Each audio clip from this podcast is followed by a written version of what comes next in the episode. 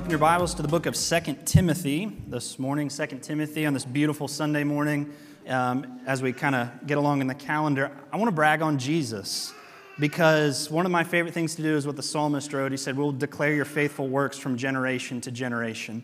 And I just want to brag on God's activity, um, especially on a day like today where you come in and it's like, oh, what a dreary day. Jesus is doing awesome stuff. And I want to brag on the faithfulness of God, friends. This is just, we'll say, the last two weeks, roughly, some of God's activity in the life of Living Hope Columbus in and through and around us. Um, if you were with us last Sunday, our pastoral intern, John, did his first quote mini sermon, and friends, he crushed it. I joked with him after. I preached my first message on John chapter 6 and uh, the entire chapter, which is a ton of verses, and it took me like two minutes, okay? Like it was terrible. John did awesome. And uh, if you've seen John's progression over these past really 18 months and how he's maturing and growing and what God is doing in and through him, like that's, that's something worth celebrating. Um, we have new families now in our church that are connected. They've connected in serving. Our first domestic mission team ever out of Living Hope Columbus is currently on the field in Pittsburgh as we're worshiping this morning. They're worshiping with New Horizons Church Plant. They're going to serve with Send Relief, which we'll talk about at the end of our service. Um, we've sent people on international trips. We've never sent a domestic team before. And so we have five people from our church that were sent out yesterday on their first domestic team. Um, I've got phone calls these past two weeks of people that have shared the gospel um, for the first time in like years, sometimes decades, that they're sharing Jesus with people that they're interacting with at work, school, friends. That's incredible. Um, the Finding Hope Center this week furnished another apartment for a family that was in need of somebody that had recently moved here, which is awesome. Scott, our other pastoral intern, finalized over these last few weeks an FCA, Fellowship of Christian Athletes, at Hyatt's Middle School here in Powell. They didn't have one. Scott got it started. It starts this September, which is awesome. In the last six weeks, let's take our calendar out just a little bit. 74 different items have left the Finding Hope Center to bless people that needed just a little bit of help during a tough season. Uh, next Sunday, we have the very first mission team ever coming to us to serve our church and to serve through Living Hope. So we have a group of 15 people from Arkansas, so they'll be in worship with us next Sunday morning. They're going to serve through Living Hope to help us push the mission forward of helping people find and follow Jesus. We've never had a mission team before. That is awesome. And then here's the thing that I'm most excited about. Our radio program, which Michael Hennep has been so helpful in getting that out across the airwaves on 93.3, has made its way into the Marion Correctional Institution two weeks ago to the point where a mom heard it, a mom passed it on to a son that was going through a hard time, found himself in that prison, and the son has requested that our pastors come and visit him to encourage him. And we also bring the gospel with us, if you didn't know. And we're going to share the gospel with him and see what Jesus does through that as well. Guys, God's moving. I'm excited. And in the midst of you look outside and you're like, ah, oh, in here, and like, yes, I'm so pumped. All right y'all need to chill out. This is good stuff. Goodness gracious. Hey, 2 Timothy chapter 4. I'm excited to share this morning. If you'll stand with me in honor of reading God's word. First and 2 Timothy are two of my favorite books in the Bible. We're going to read starting in verse 6 of chapter 4 of 2 Timothy. And Paul writes these words. He says, For I, I am already being poured out as a drink offering, and the time for my departure is close. I have fought the good fight. I have finished the race. I have kept the faith. There is reserved for me the crown of righteousness, which the Lord, the righteous judge, will give me on that day, and not only to me, but to all those who have loved his appearing. Let's pray. God, thank you so much for this morning. God, we get to gather in your house. Father, it may be a rainy day outside, Lord, but we're going to celebrate Jesus this morning. We're going to talk about Jesus. We're going to lift up and sing about the name of Jesus. So, God, as we walk through these verses together this morning, would you teach us and draw us closer to yourself? Would you give us ears to hear from you and hearts, Lord, soft hearts that we need in order to hear from the throne of heaven today? God, it's in the name of Jesus Christ that we pray these things. Amen. You may be seated. Well, our second to last question this week is one that I think is so important for us to engage with in these days. This question that we're going to address here in just a moment carries a lot of weight, it carries a lot of implications for us. And here's the question if you're a note taker, I'm going to have a lot of notes for you to write down today, so make sure you do that. But the question is this How do I stay faithful in my walk with Jesus? How do I stay faithful in my walk with Jesus? In a culture that is continually drifting further and further from the truth, how do I maintain that close connection and my faithfulness and my walk with Jesus? And as we've been preparing for this question over the last several weeks, one passage that I couldn't escape from is found here in 2 Timothy chapter 4.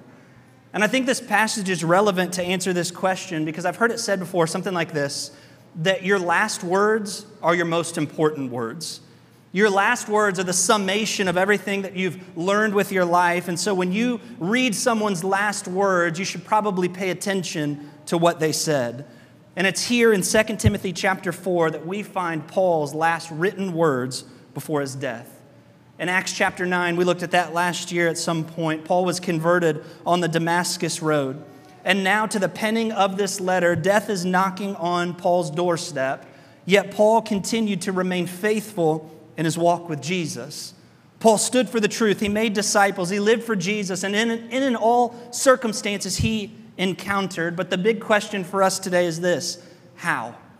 How did Paul do that? What did it take? What defined Paul's life? Let me give us some context here of 2 Timothy. It's a letter written from Paul. We've said his name about 13 times already this morning. To a young man, a young pastor named Timothy. Timothy was a pastor of a church in Ephesus. Timothy had been mentored and discipled by Paul. And now, as Paul pens this final letter, these last written words that we have of Paul, he's imprisoned in Rome, death knocking at his door. And Paul uses his final moments on this earth to pen these last words. As I read through this letter, I'm reminded of this truth that Paul's entire goal of this letter was not to elevate himself. Rather, Paul uses his last words to encourage Timothy to remain faithful to the gospel. He uses his last words to encourage Timothy to remain faithful to Jesus because the last days, as Paul calls them, are imminent. Culture will continue to decay, so we need to continue to move towards Christ. And as what, what Paul's doing here, he says, Timothy, just keep being faithful. Be faithful to the calling that God put on your life.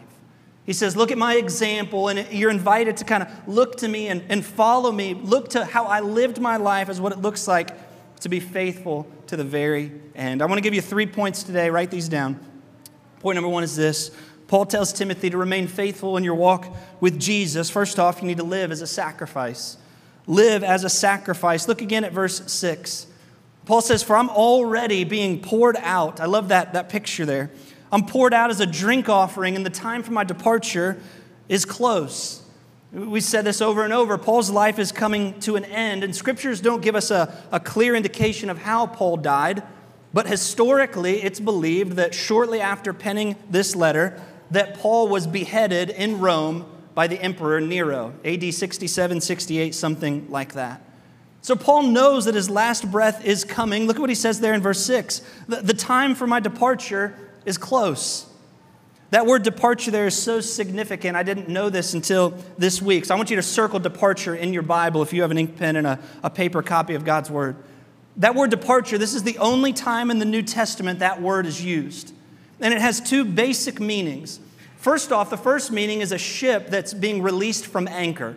So whether that ship maybe had pulled up the anchor or it was, it was cutting the line, the, the picture was this ship that was now set free in order to sail. The second picture that we see here that, that Paul could be using with this idea of departure is the idea of a camp that's being taken down. So, if you've ever been camping before, first off, you're weird because camping's so weird. Um, if you go camping, you've probably been there. You take down your, your tent poles, you have to fold up the, the actual tent, and you, you put it away. He uses similar imagery in 2 Corinthians 5. It'll be up on the screen.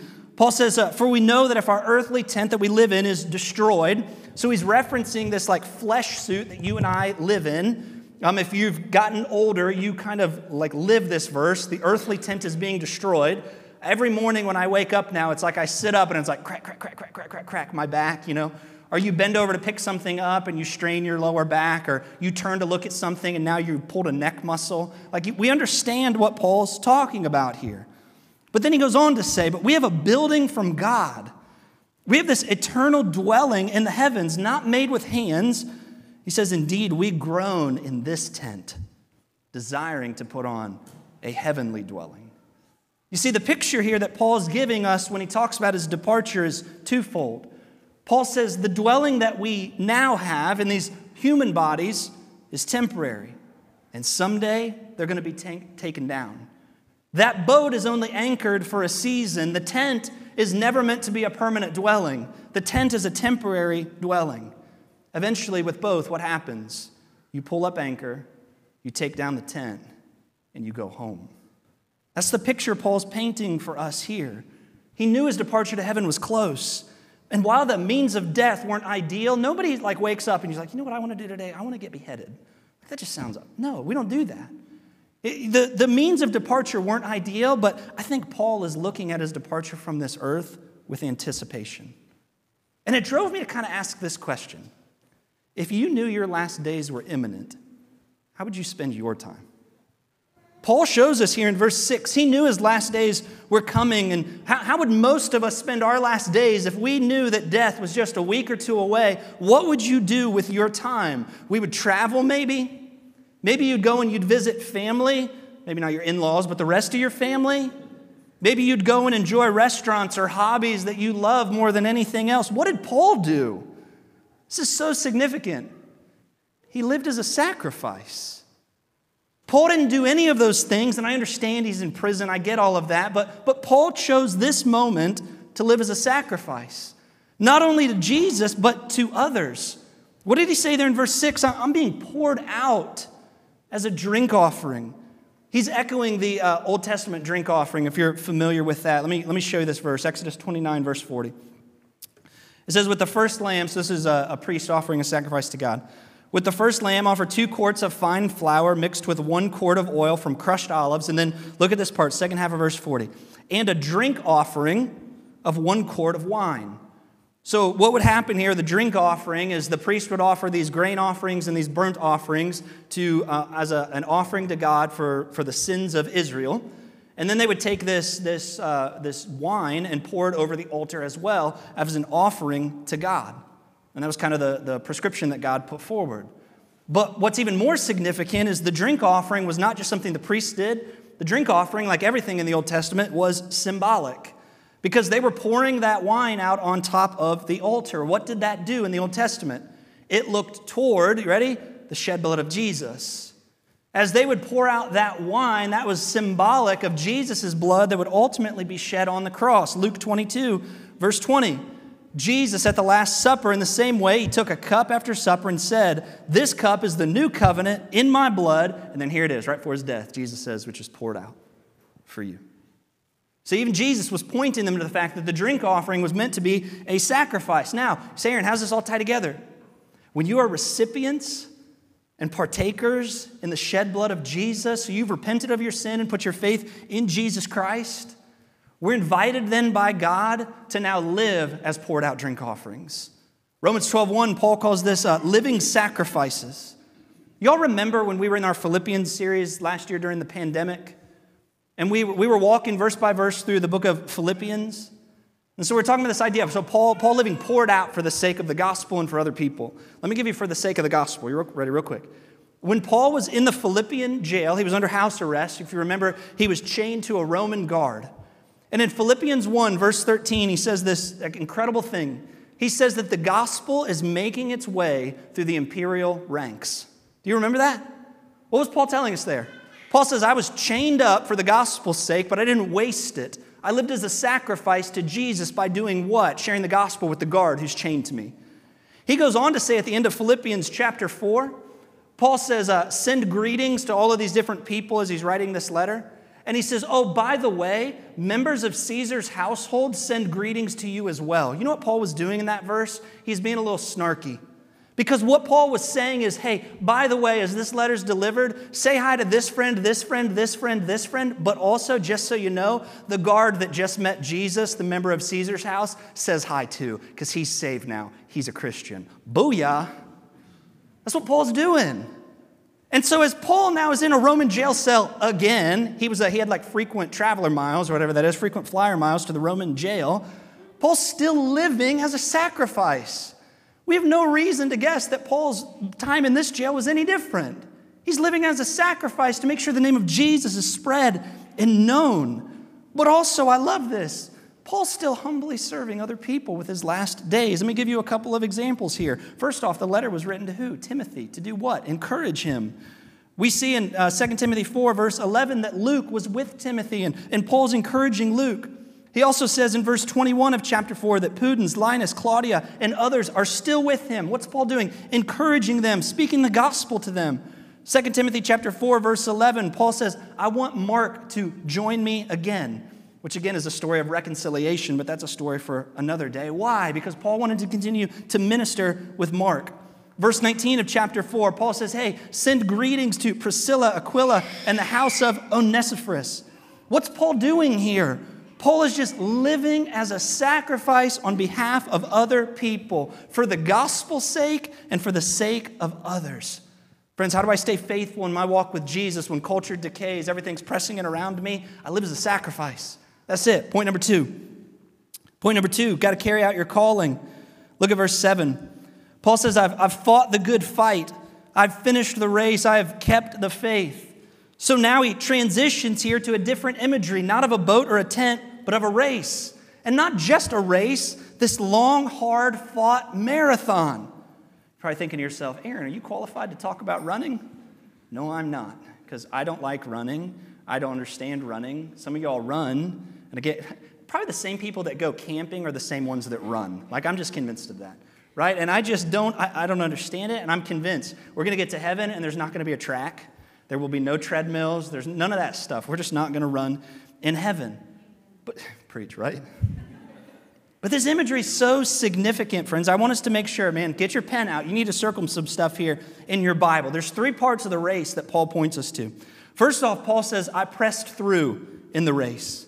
That phrase right there, I fought the good fight, Paul's not talking about putting on boxing gloves and battling the devil, okay? This is a reference to the race that he was engaged in and, and fought there. Again, just significant words that we can glaze over and totally miss. Fought there is actually a word. One commentator said this it means to strain every nerve in your body in order to attain the prize. Isn't that good? Strain every nerve in your body in order to attain the prize. If you've ever ran a long run before, you're familiar with this reality. For me, it's uh, less than a mile, but again, that's a different story. If you've ever been on a long run before, what happens? Eventually you reach a point in that run where your carbohydrate stores they run out. Your muscles start to fill up with lactic acid, and what do you have to do in that moment? You choose to press through. You choose to, to press through in that moment. Friends, the Christian life is no different. Paul reminds us as Christians we have to learn to press through in our calling. That there's going to be the mountains that the Psalms talk about, but there'll also be the Psalm 23 4, the valley of the shadow of death. We have to learn to journey through both. And how do we do that? We fix our eyes on Jesus. Hebrews 12, verse 1 says, the author and the perfecter of our faith. He's the prize that we keep in sight as we press through. What's the calling on your life? That's the question I get all the time. Aaron, what's God's will for my life? I'm going to tell you right now. You ready for the secret? I'm going to tell you right now with absolute clarity God's will for your life. You ready for it? Love God, make disciples right where you are. Does God want me to get this new job somewhere else? I don't know. Love God and make disciples right where you are. That's God's calling for you, and that's His will for your life right now. What's His will for my life tomorrow? I don't know. James says, don't worry about it. Love God, make disciples right here. Well, then what's God's will for my life tomorrow? We'll figure it out when we get there, but it's going to be the same. Love God, make disciples right where you are. What's God want me to do with my life a week from now? I don't know, but He does want you to love God and make disciples right where you are. That's God's will and it's His calling on your life. And Paul says, I, I just pressed forward for that sake. Here's the second one Paul says he finished the race. What does that mean? Listen to this. Ephesians 2, verse 10 says that we've been created in Christ Jesus for good works, which God prepared ahead of time for us to do. Psalm 139, verse 16 says that all my days were written in your book. And look at this little phrase here that David includes and all my days were planned before a single one of them began. Here's, here's, here's the reality if you are a follower of Jesus today, God has a specific calling for you. What is it? Love God and make disciples. How do I do that? I fix my eyes on Jesus and I love God and make disciples all around me, at my work, in my family, everywhere I go. I fix my eyes on Jesus and I love God and I make disciples. And Paul says, Now that I'm at the end of the course, you know what I did? I love God and I made disciples. That's the goal of the Christian life. Look at the last part of verse 7, the third part. Third part, Paul says, I've kept the faith. That is such a buzz phrase in Christian culture today. Can we stop saying that? Just keep the faith, brother. Stop it, okay? What, what does that actually mean here? What that actually means here is Paul says, I was faithful to Jesus. This wasn't some internal effort that I mustered up. No, no, no. I kept my eyes on him because he was the prize, he was the goal, and he was the one I was going to continue to look for. And so I'm just going to keep running to him. That's what it means to keep the faith. Friends, when you understand, Joe told me this this week, when you understand the depth and the magnitude of what Jesus did on the cross for you and I, we have no other response but to run towards Him. Why? Because nothing and no one is worthy of our worship than Jesus. Here's the end of point number two How do I stay faithful in my walk with Jesus? I got to live as a sacrifice for the sake of others and then also for the sake of Jesus. What is the, the second one there? How do I keep my, my eye, how do I keep this faithfulness moving forward? I got to carry out my calling of loving God and making disciples everywhere I go. And here's the third one. I got to keep the right focus. I got to keep the right focus. Paul says in verse 8, there's reserved for me a crown of, of righteousness, which the Lord, the righteous judge, is going to give me. You see, in Roman culture, if you were to um, compete as an athlete, in Roman culture, what would happen is you'd get to the end of that competition, and if you won, you would be granted this, this crown of sorts. But it wasn't a crown like we think of it, of the silver or gold crown. You've probably seen this if you ever watch Hercules. It was like this wreath almost that they would put across your head. It would be a wreath made of ivy or leaves or flowers of some kind. But here's the significant part it was perishable. Because what happens to ivy eventually? It dies. What happens to leaves eventually? They brown. What happens to flowers eventually? The blooms are going to fall off. And Paul says, ah, CCC, that's a good illustration, but Paul says, I, I got a better one. I'm not focused on achieving an earthly crown like some of these athletes. Instead, I have a heavenly crown waiting on me. You know, in the scriptures, there's multiple crowns promised to the believer. There's things such as the crown of life, the crown of glory, the crown of righteousness, and Paul shows us another one here. He says, I've got my eyes on Jesus, and Jesus is going to give me this crown. He's going to place it on my head because I've finished the race. Here's what's really cool. I love this. Is the crown the, the prize? Mm-mm. Christians, if we think the crown is the prize, we miss it. What's the prize? Jesus. Jesus is the prize the crown is just the added benefit. Jesus is who we strive towards. The crown is just the added benefit. Jesus is who we fix our eyes on. The crown is just the added benefit. Because Revelation seems to indicate that someday when we may receive all of these crowns from Jesus, that we're going to turn back around with the 24 elders and we're going to give them back to Him as an act of worship. Why? Because Jesus is the prize. I'm not going to get my crown and scurry off into eternity and say, hey, Pastor Joe, look at all my crowns. That's not what we're going to do. I'm going to take my crown, I'm going to take it off my head, I'm going to place it at the feet of Jesus because He's my goal, He's my prize, He's the one that I'm focused on. Notice at the very end here as we almost close, Paul says that those crowns are given to those who loved Jesus' appearing. What does that mean? It means we look to Jesus with eager anticipation. I look to eternity with eager anticipation, longing to be with Christ. He said in 2 Corinthians chapter 4, don't give up. My outer person's being destroyed, but my inner is being renewed. Momentary light affliction producing for us an absolutely incomparable eternal weight of glory.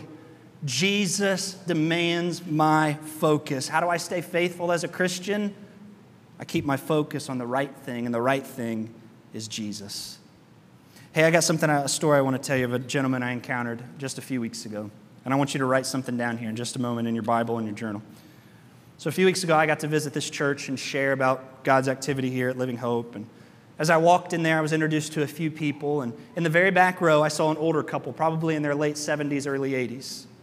Rather, maybe a little bit frail, but they were still moving around okay. And I was talking to some people, and they said, Hey, we want to introduce you to somebody. So, this older couple, they come walking up to me, and they said, This is the former pastor of our church. They served here faithfully for over 25 years. So not only had they been walking with Jesus for several decades, they served faithfully at one church for 25 years. It's incredible. And here's a little tidbit of like this is free for you this morning. If you ever encounter anyone that's walked with Jesus for multiple decades, you need to pause and talk to them. You need, whatever you're doing, you drop it and you listen to whatever that senior saint has to say, period. I don't care what you're doing. You need to listen to what they had to say. So, in that moment, I told him that I was a church planter, and he started sharing some of their, their stories stories of victory, stories of cancer, surgery, um, times of having nothing, times of abundance. And, but in the whole story, Jesus was just woven through everything that he said. And after about 10 minutes of him and his, his sweet wife sharing with me and my wife, I, I took advantage of the moment. I looked him straight in the eye. I said, Pastor, I got one question for you. What's the secret? Like, you've been walking with Jesus for so long what is the secret? Like, how did you do it? What, what made you press through? How did you do this for so long? And what he told me, I think, sums up Paul's words here, and then I'm going to pray for us. He said, Aaron, he said, when things got tough, I remembered this. When things were, were, were man, they were so good, I remembered this. When my wife was going in for cancer surgery, I remembered this. When we were celebrating victories in our church, I remembered this. He said, This was the key to my faithfulness for so long with Jesus. And it's right here in the front of my Bible now. He said, I always remembered this six words by his grace, for his glory. He said, In the good times, I remembered that everything I'm experienced was by his grace, and I was going to use it for God's glory. He said, even in the bad times when I was experiencing extreme hurt and pain, physically, emotionally, spiritually, so many things, I just remember that in that moment I was still here by God's grace and I existed for God's glory. Friends, what's the key to faithfulness and walking with Jesus? We need more Christians that endure in an age of faith deconstruction, and man, our theology is coming in the form of Tic Tacs and Skittles just through little Facebook videos and all that kind of garbage. We need Christians that endure and that are in the Word of God and that are faithful to the local church and that are pressed into what Jesus wants them to do. That's what this world needs. How do I do it? By His grace, for His glory. I, I live as a sacrifice, I, I live in my calling. I, I do all of those things. How? By His grace and for His glory. Let me pray for us. God, I pray that your, your word penetrates the heart of each one of us today. God, I, I pray that, God, you would find us faithful. God, would you find us faithful in our, our pursuit of Jesus? Would you find us faithful in our culture? Would you find us faithful in our churches? Would you find us faithful in our families? God, would you find us faithful? God, I pray for my friends in this room today that maybe don't know Jesus as their Savior yet. God, that in this, this moment that they would understand the bad news is, is that we're sinners. And the worst news than that, God, is our, our sinners left us, our sin has left, left us separated from you, God, in this place of brokenness. And there's nothing that we can do about our sin. There's no outside thing that, that can fill the void that is in us, that can fill the, fill the gap that has broken our relationship with God. The only solution is Jesus. And because of what Jesus did on that cross, Lord, when we repent of our sin and believe in Him, God, you take up residence inside of us, Romans chapter 8 says, and we get to walk with you through this life and into eternity. God, I pray if any of my friends don't have that certainty today, that God, they'd give their life to Jesus. So, Lord, as we sing now the praises that you deserve, God, would you find us faithful? Would we seek to be faithful in our everyday life as we move towards Jesus? It's in your name we pray. Amen.